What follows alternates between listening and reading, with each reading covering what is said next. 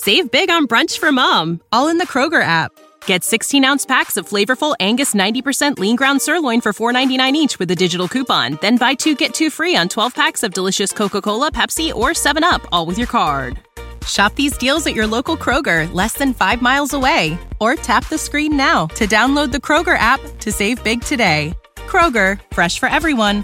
Prices and product availability subject to change. Restrictions apply. See site for details. Book 2 of Samuel 11 David and Bathsheba. In the spring of the year, the time when kings go out to battle, David sent Joab and his servants with him and all Israel, and they ravaged the Ammonites and besieged Rabbah. But David remained at Jerusalem.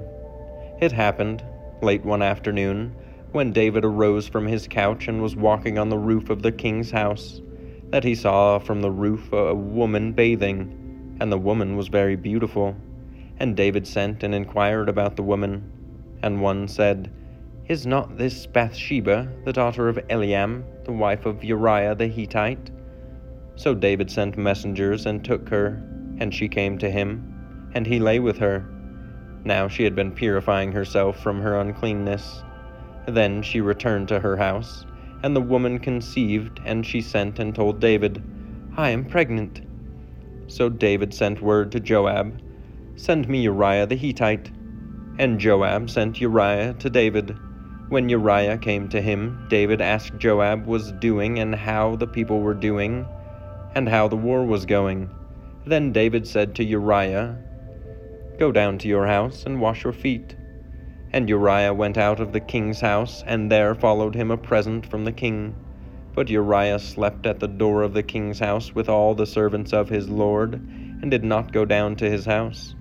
When they told David, Uriah did not go down to his house. David said to Uriah, Have you not come from a journey? Why do you not go down to your house?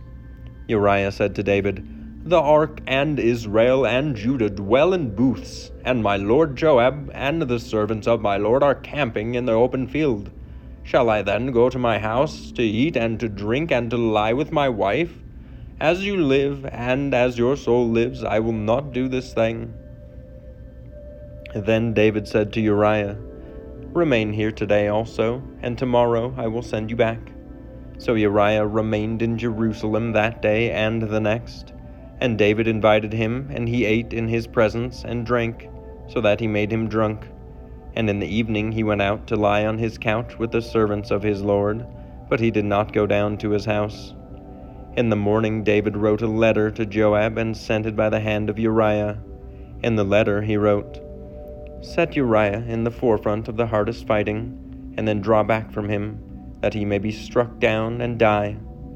And as Joab was besieging the city, he assigned Uriah to the place where he knew there were valiant men. And the men of the city came out and fought with Joab, and some of the servants of David among the people fell. Uriah the Hittite also died. Then Joab sent and told David all the news about the fighting. And he instructed the messenger when you have finished telling all the news about the fighting to the king, then, if the king's anger rises, and if he says to you, Why did you go so near the city to fight? Did you not know that they would shoot from the wall? Who killed Abimelech, the son of Jerubbesheth? And did not a woman cast an upper millstone on him from the wall so that he died at Thebez? Why did you go so near the wall? Then you shall say, Your servant Uriah the Hittite is dead also. So the messenger went and came and told David all that Joab had sent to tell him. The messenger said to David, The men gained an advantage over us and came out against us in the field, but we drove them back to the entrance of the gate. Then the archers shot at your servants from the wall. Some of the king's servants are dead, and your servant Uriah the Hittite is dead also. David said to the messenger, Thus shall you say to Joab, Do not let this matter displease you, for the sword devours now one and now another. Strengthen your attack against the city and overthrow it, and encourage him. When the wife of Uriah heard that Uriah her husband was dead, she lamented over her husband. And when the mourning was over, David sent and brought her to his house. and she became his wife, and bore him a son. But the thing that David had done displeased the Lord.